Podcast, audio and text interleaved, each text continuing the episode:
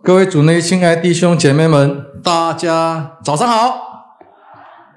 哇，感谢主啊！我们今天的敬拜赞美队是空前，但是我希望不是绝后啊，啊，是空前的六个人啊，我们的空前，但是还会继续这样下去的啊。说我们啊有呃带领的很好。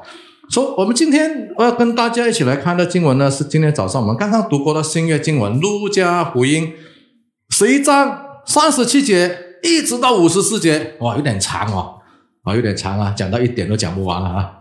大家不用不用担心了，不啊。那我们来到上帝面前，我们告天父神，我们在这个时候来到你的面前，上帝让我们在看你的话、读你的这个的呃教导的时候，你的吩咐的时候，圣灵与我们同在，让我们都明白。也知道上帝你们要跟我们说的话是什么，奉耶稣名祷告，阿妹。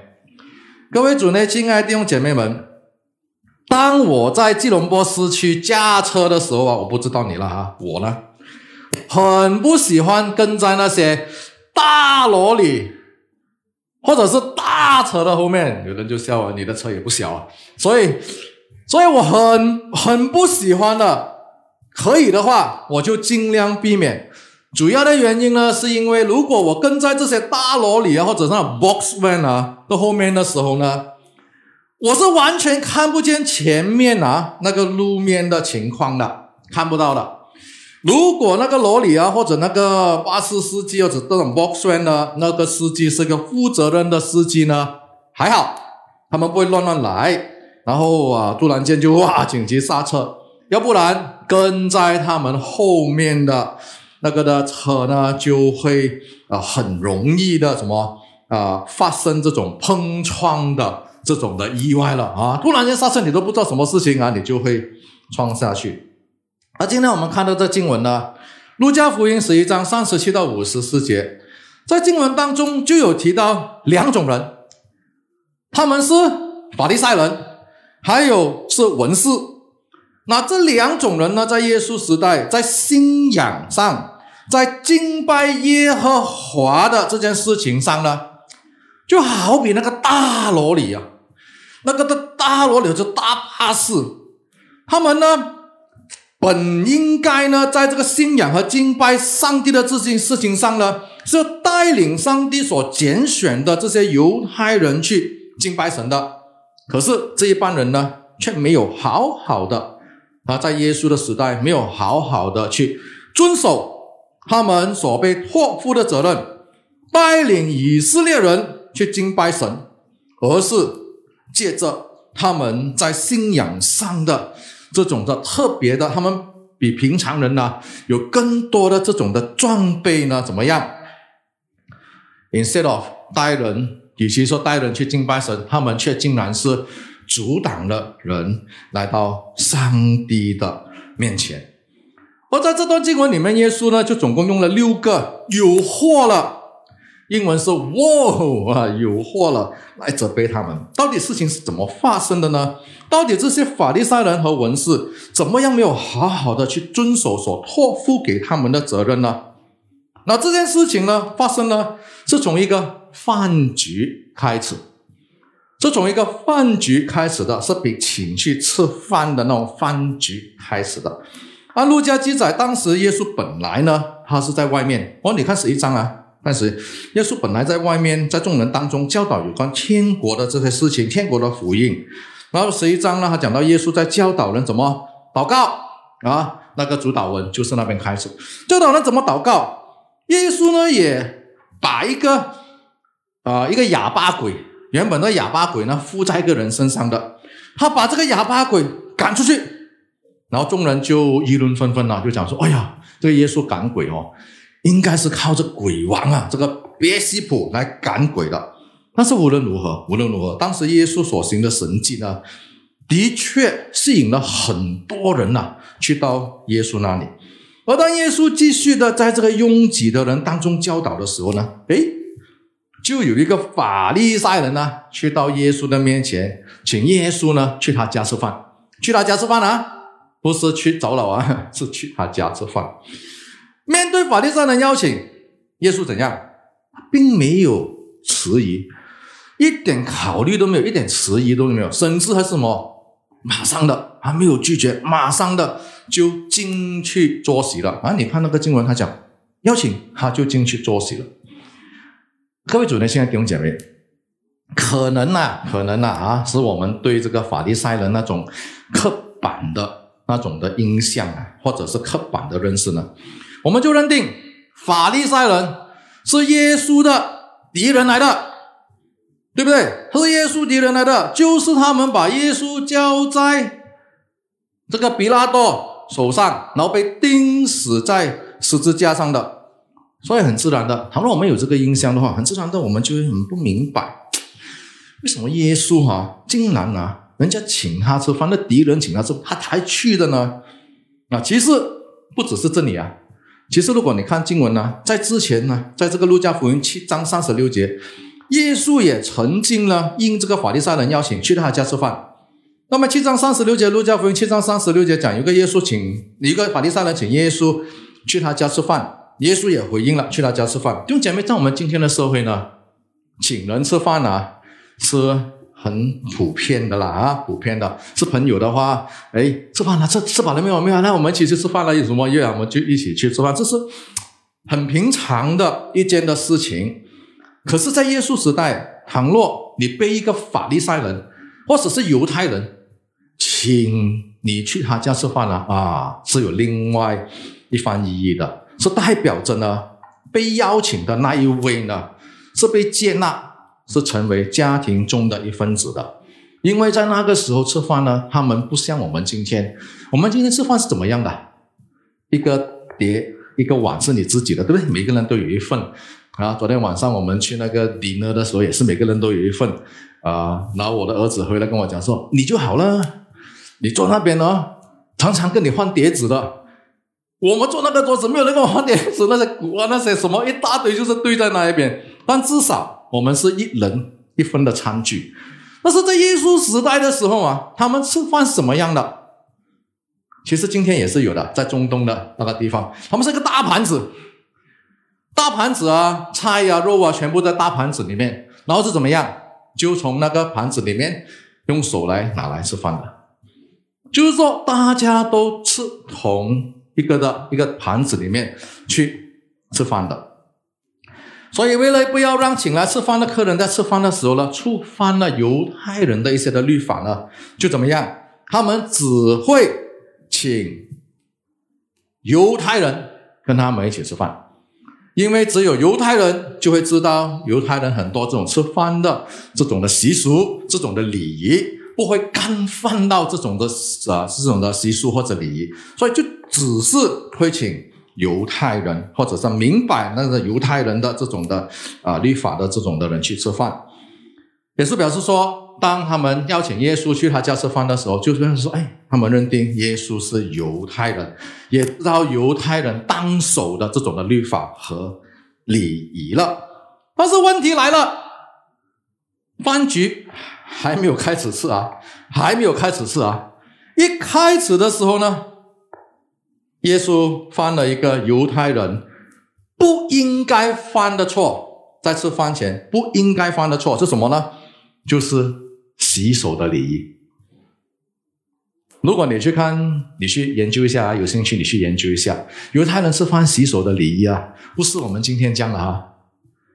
打开那个水壶，然后放一些肥皂，不是的，他们又要你要从手这么滴多少的水流到这边，然后另外手又怎样倒水呀，流的，他的一一套的东西的，要是没有做，没有做这个东西。进到去就坐在那边要吃饭了，所以耶稣这种的什么这种的啊情形呢，这种的举动呢，让在场人很惊讶。怎么这个带着上帝全兵赶鬼了？刚刚赶鬼嘛，哈，记得吗？我讲他在外面是赶出一个哑巴鬼，这个带着上帝权柄赶鬼的，又在众人当中教导律法书的耶稣，他在讲吗？教导人家讲祷告嘛，哦，竟然。连饭前洗手的这个基本的、非常基本的礼仪啊，他都没有去做，做不到，到底发生什么事情呢？弟兄姐妹，其实耶稣愿意去到法利家法利赛人的家里吃饭呢，并不是因为他们的饭比较好吃，乃是因为耶稣爱他们。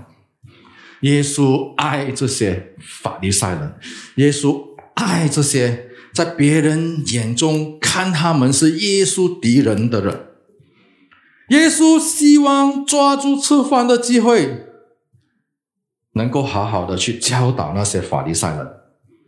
我们华人常讲的一句话叫做什么？“过门都是客啊，啊，过门都是客，怎么样都还是要给一点面子的哈，给点面子的。”所以每一次在饭局里面，你会发现耶稣是不放弃任何的机会去教导那些法利赛人的，希望他们可以看见自己的问题悔改。七章三十五节，耶稣在接着饭局，他赦免了那个啊来到耶稣的脚跟啊哭啊流泪啊，眼那个泪水弄到耶稣的脚，他就怎样用自己的头发抹干耶稣的脚，然后拿那个香膏来擦耶稣的，然后耶稣讲赦免了你的罪。喂，那些人就很奇怪哦，哇，这个赦免人就只有上帝能够赦免人的罪的吗？耶稣这样做就是要让法利赛人看见，他就是上帝的儿子，他有赦免罪的权柄。而在路加福音，刚刚我们看到这个经文里面，耶稣也是要抓住这个机会来教导法利赛人。耶稣难道忘记了洗手吗？耶稣不会啊，从小就犹太人家庭长大，难道他不会吗？他就是要抓紧这个机会。来教导这些法利赛人，我相信耶稣一开始已经知道了了，这顿饭是吃不成的了，肯定是不成的，所以耶稣就就要要这样做，所以没有这个没有没有的事啊，没有在饭前没有洗手了，就要责备那些的法利赛人，讲他们很虚伪，讲他们只有外表的虔诚，可是心里呢却满了那种的贪婪。那种勒索、那种的邪恶、那种的恶意，因为当时呢，在法利赛人发现耶稣没有在饭前洗手，他们很惊讶。因为姐妹在这里，我们要搞清楚一样东西，在这里讲的这个饭前洗手，并不是卫生的考量。今天我们讲饭前洗手是啊，很大的程度是讲着这个卫生的考量。那如果是因为卫生的缘故，我们真的是应该要在饭前洗手。可是这里。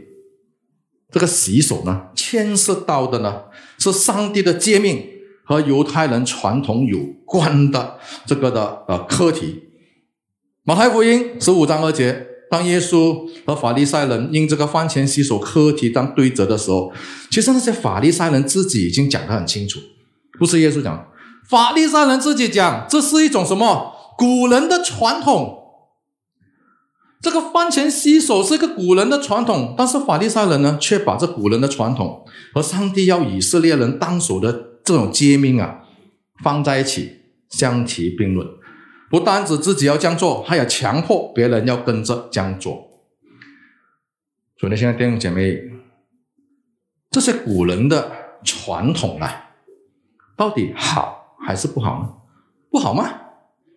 这个饭前洗手的习惯是好的。的确是好的，它除了在卫生上呢会有一些的帮助了，带来一些的帮助，其实它也是一个提醒，提醒犹太人呢，上帝呢要他们洁净，要他们守这个洁净的诫命。虽然说古人传统可以在信仰上的确发挥到它的作用，但是问题是这些本来啊，原本啊。在信仰上帮助到人，带领人来到上帝面前敬拜的，随着时间，随着局势的转变呢，来到耶稣的时代，竟然变成了什么呢？变成了人来到上帝面前的一个束缚啊，绑手绑脚啊！这些古人传统随着时代改变，没有跟着去修正。让人来到上帝面前是一种绑手绑脚，这个洗手的传统礼仪就是一个很好的例子。本来原意是要人来保持洁净的，要在上帝面前要保持洁净。可是来到耶稣时代，法利赛人坚持在饭前洗手了，那个真正的意思哈，是要表明，当他们接触到外邦人，接触到罪人，接触到那些他们不跟他们同样信仰的，不跟他们一起敬拜神的那种的同一个群体的人，不是犹太人，他们觉得这些人都是不洁净的，因此他们不愿意去接纳他们。在耶稣时代。在这些法利赛人的群体当中，他们甚至把那种穷人、弱势者、低层的人都把他们看作不洁净，因为他们认为，如果我是洁净的，如果我是上帝喜悦的，我就不可能贫穷，我就不是那个弱势者。上帝祝福我嘛？所以，如果你是贫穷的话，你是弱势者的话，你身体有缺陷的话，哎，你是不洁净的，我不要跟你。不要靠近你，他们接着这样来拒绝拒绝这些这些的人。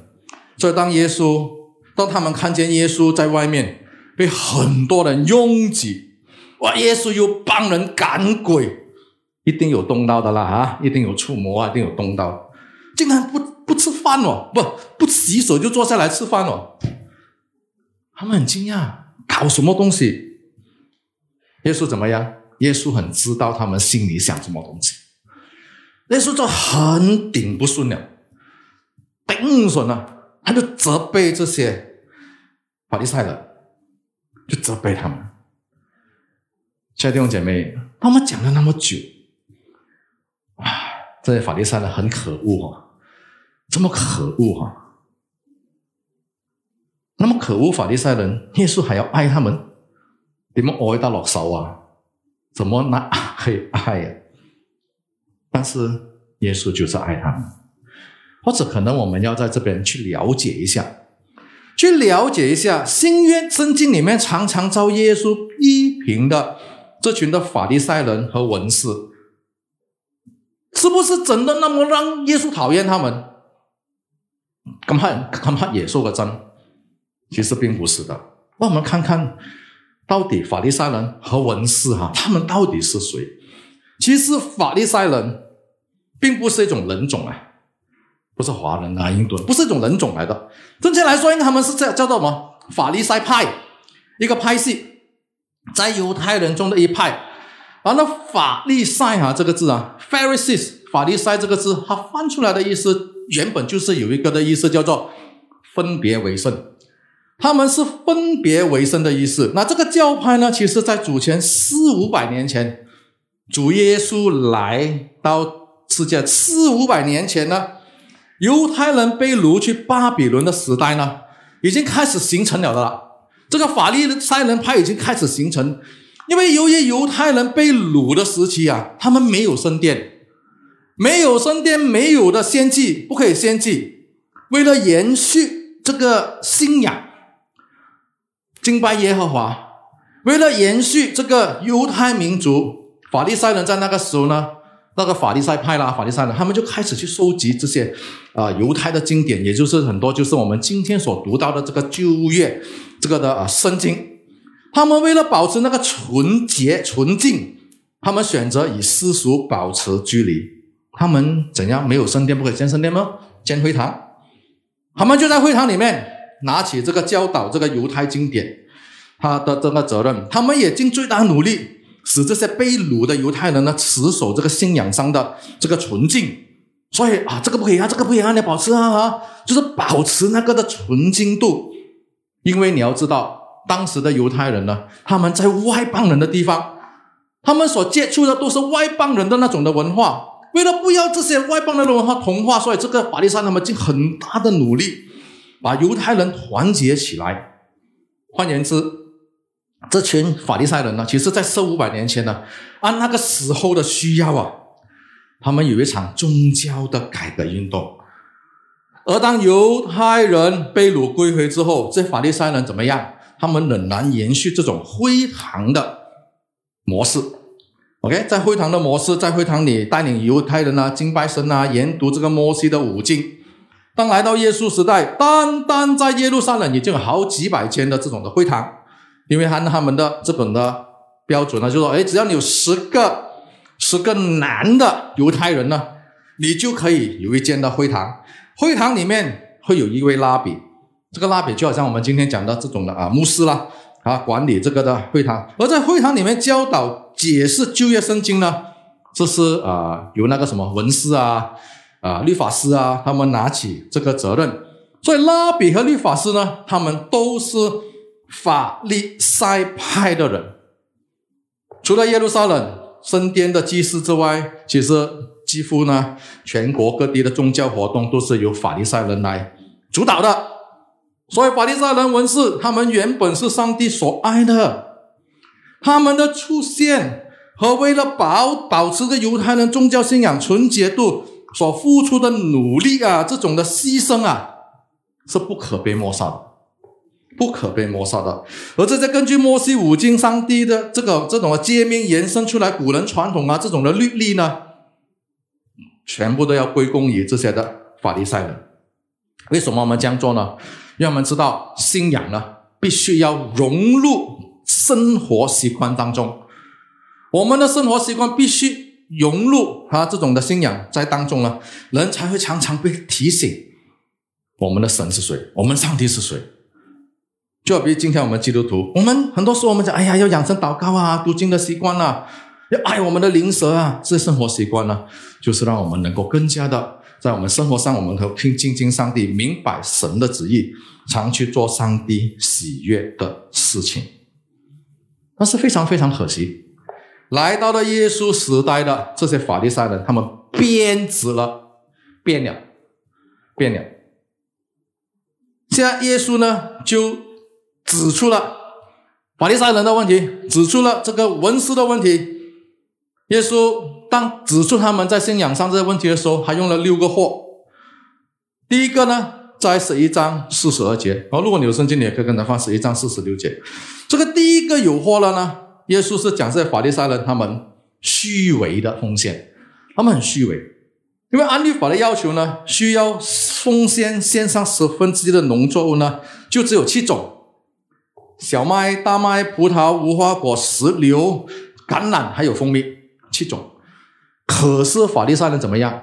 连这个薄荷啊、云香啊，各种蔬菜都献上十分之一，表示什么？我比你们厉害耶！我做的比你们更多啊！律法要求这样，我做更多啊，显出他们那种的虚伪。第二，第二个诱惑就是四十三节，法利赛人爱慕虚荣。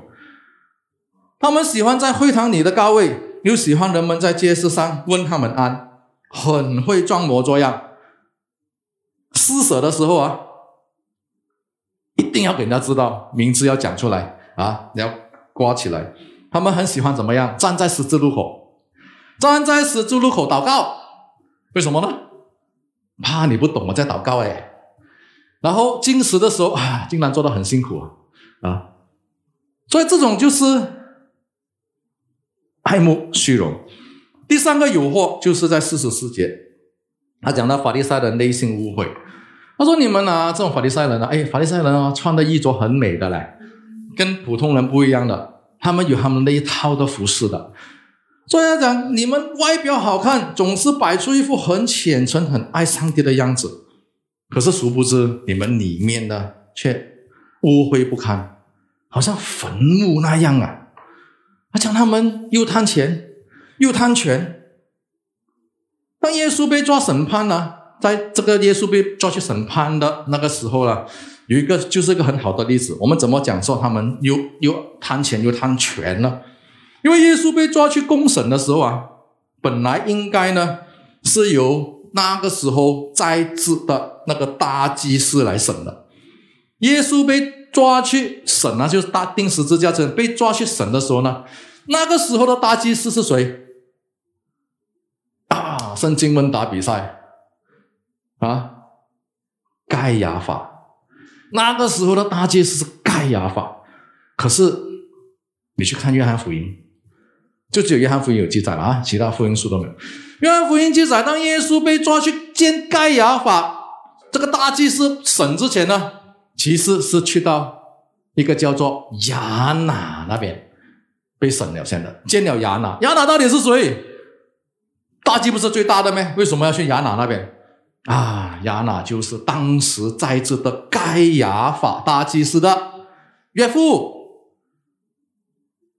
这个大祭司的位置呢，岳父传给什么自己的女婿，所以这是一个很不公又不义的这个的事情。这个亚拿虽然退下来了，但是却还仍然有那个什么权大权在我，在后面见他之前先见我。所以，那你看，这当时的这些法利赛人的群体就是这样。那第四个诱惑呢？耶稣是针对讲着那些的文士的。他讲在四十五到四十六节，他说这些文士滥用权柄。耶稣指责他们，他们喜爱滥用权柄去操纵别人。他们把那种不合时宜的律法啊条文啊、传统习俗啊，当成了上帝的诫命，要别人去做，要别人去做这些的律法。来到耶稣时代，很多时候是行不通了的。连这些文士自己都做不到的，搞不定的。但是呢，他们竟然要求别人去做，别人做不到，措施怎么样，就怎么样去惩罚他们，用这种律法拿这种律法出来啊，处罚他们。可是自己做不到，怎样？没有人可以讲他，因为他是在律法上，他是律法师吗？最大的吗？啊，不可被挑战的吗？所以耶稣讲这律法是你们有祸了。第五个有祸。就是在四十七到五十一节，啊，这文是假冒为善。耶稣在这里，他讲了这个以色列人的历史，来个总结。而整个以色列历史里面，很多先知被杀的，很多先知被杀的。而这些历史大家都知道的，特别是研究旧约圣经的这些的文士，这些的律法师，他们肯定知道的。可是来到耶稣时代，他们却。为他们祖宗所杀害的这些先知啊，为他们修饰这种的坟墓，仿佛要让人家知道，哎，呃，不关我的事啊。其实我们是很爱这些的，这些的先知的。但是，一样，耶稣说你们都一样，你们还是在避害先知。这个他们不悔改，这个四喜约翰是其中一个很好的例子。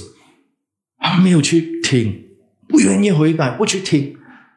耶稣也被他们逼上十字架，钉上十字架。耶稣提醒他们，他说：“你们患了失机症啊，失智症，经常忘记了，没有搞错。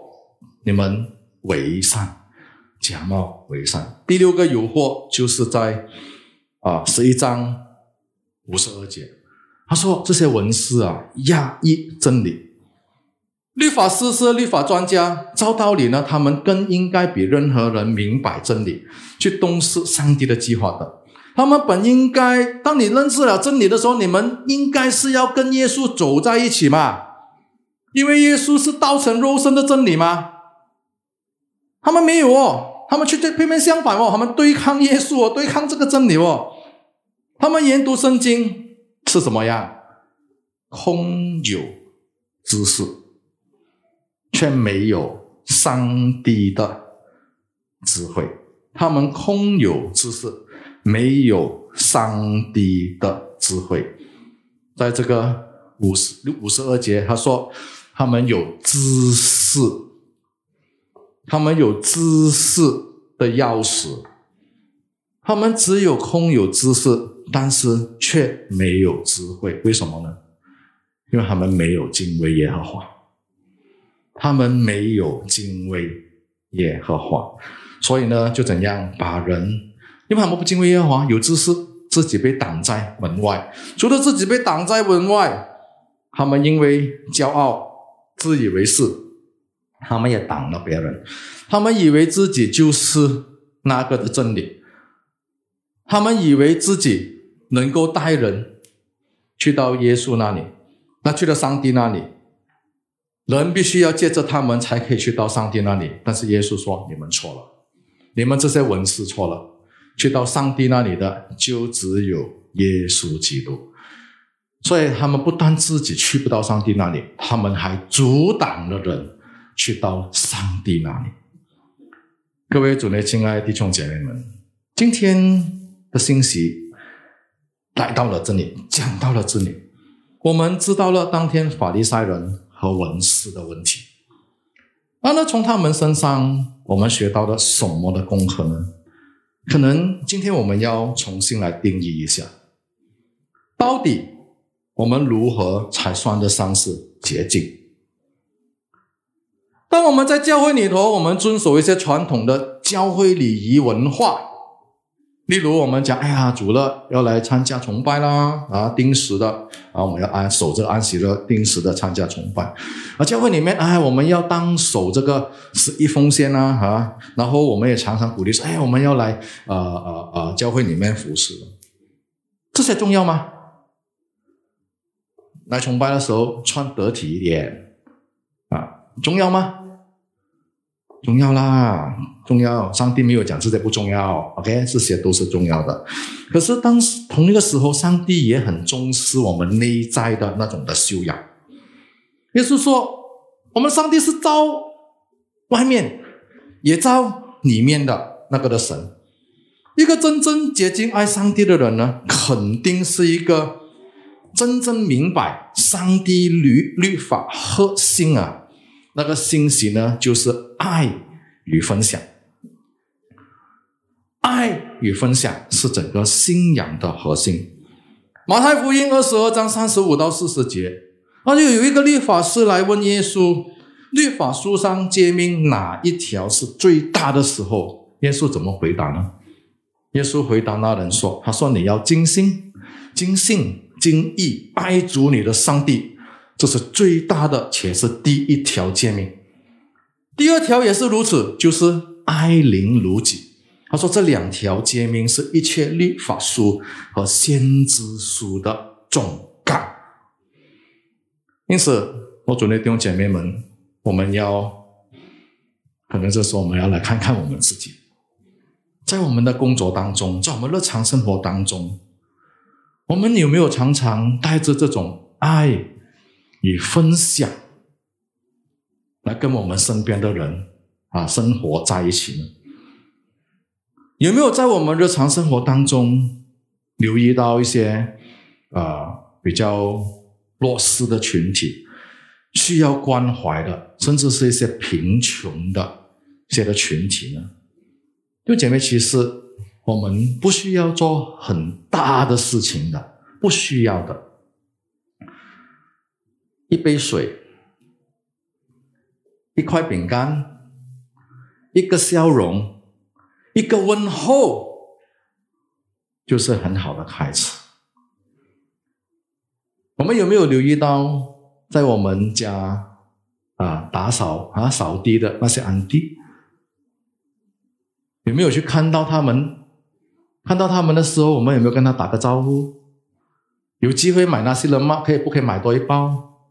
送给他吃，一一一包的包装水，一杯水，一瓶水，白开水，不用做太大的事情。爱与分享，耶稣说：“把你盆里面的拿出去，那就是最好的，那就是洁净，那就是爱。”弟兄姐妹，让我们一起来学习信仰的核心：爱与分享。第二样事情，我们要去反省一下的，就是我们有没有失去了对上帝那起初的爱心呢？我们有没有失去了对上帝那种起初那种的热忱、那种的认真、那种的金钱呢？就好比那些法利赛人一样。他们在信仰上曾经是给犹太人带来那么多、那么大的祝福的，就算是被掳去了外邦人的地方，在没有圣殿可以献祭给上帝情况之下，他们仍然想尽办法带领以色列人在信仰上去持守、去坚守、坚持。可是经过多年之后，竟然成为了。犹太人在信仰道路上的这个的绊脚石，从原本对犹太人的祝福，后来竟然变成了咒诅。这是多么让人心痛的，多么让人伤心的一样的事情。我们曾经在上帝里面那种的热心，今天还有没有？我们曾经在上帝里面那种的持守、那种的坚持、虔虔诚的信仰，今天去哪里了呢？但是无论怎么样都好，我们还是要很感恩，感恩我们主耶稣基督，他在当初没有放弃那些以那些法利赛人。我相信今天我们的主耶稣基督也同样的。不会放弃我们。当初那些法利赛人那么可恶，他们他纵然知道，他纵然知道这些法利赛人和律法师常常邀请他去吃饭，是为了要试探他，抓他的画饼。可是耶稣还是义无反顾的和他们吃饭。就算是在这段经文里面，耶稣用了六个有祸了来责备这些法利赛人和文士的错，可是这些有祸了的语气呢？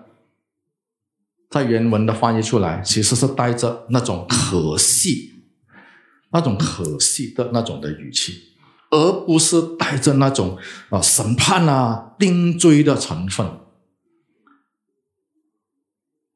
重点就只有一个：耶稣希望他们会因为耶稣的教导、责备呢悔改过来。但是到最后，我们看到怎样？还是很可悲的，到头来他们还是听不进耶稣的教导，他们不愿意悔改。在五十三节那里，他说：“当耶稣从那里出来之后，文士和法利赛人就开始极力的吹破耶稣，盘问他许多事，要抓耶稣的画饼。因为这些人的骄傲非常骄傲，他们不愿意接受耶稣的教导。”主的亲爱的弟兄姐妹们，但愿今天从法利赛人和文士身上，我们知道我们的信仰核心是爱与分享，爱我们的上帝，然后去把这个爱分享给我们的左邻右舍，爱邻如己。然后呢，我们要向上帝的灵呢打开我们的心，向圣灵打开我们的心。若圣灵在我们做错的地方责备我们的时候呢，怎样？不要听唔到啊，听唔到睇唔到啊，不要讲，谦卑的回来，回到上帝面前认错。我要告诉你，我们的主耶稣基督，我们的上帝，他永远都在等着我们回来，他一直都在等着我们回来。没有什么罪啊，没有什么罪，没有什么过犯是大到啊，我们的耶稣不能够赦免的，没有，因为耶稣已经在十字架上为我们的罪流血，他死了，所以没有什么的罪，在这个世上没有什么罪或者是过犯呢，耶稣是不能够赦免的。所以不要担心，只要愿意回来，一切都可以重新开始。今天我们唱的诗歌《重新开始》，从头来过。上帝祝福我们，让我们一起来做个祷告。天父上帝，我们要再次谢谢你，是的，上帝，因为你的爱的缘故，我们也要学习。爱我们的灵神，你为我们也主耶稣，你为我们死在十字架上，赦免了我们的罪。上帝也让我们能够学习如耶稣那样，把我们的生命跟别人分享。上帝啊，倘若我们有做错的地方，我们也知道主耶稣你是永远在等待着我们回来的。恳求圣灵你来安慰我们每一个的人，给我们勇气，回到再次回到你的面前，因为我们知道神真的没有什么罪是大到耶稣你不可赦免的。感谢你主，我们祷告，仰望奉耶稣基督宝贵生命求的。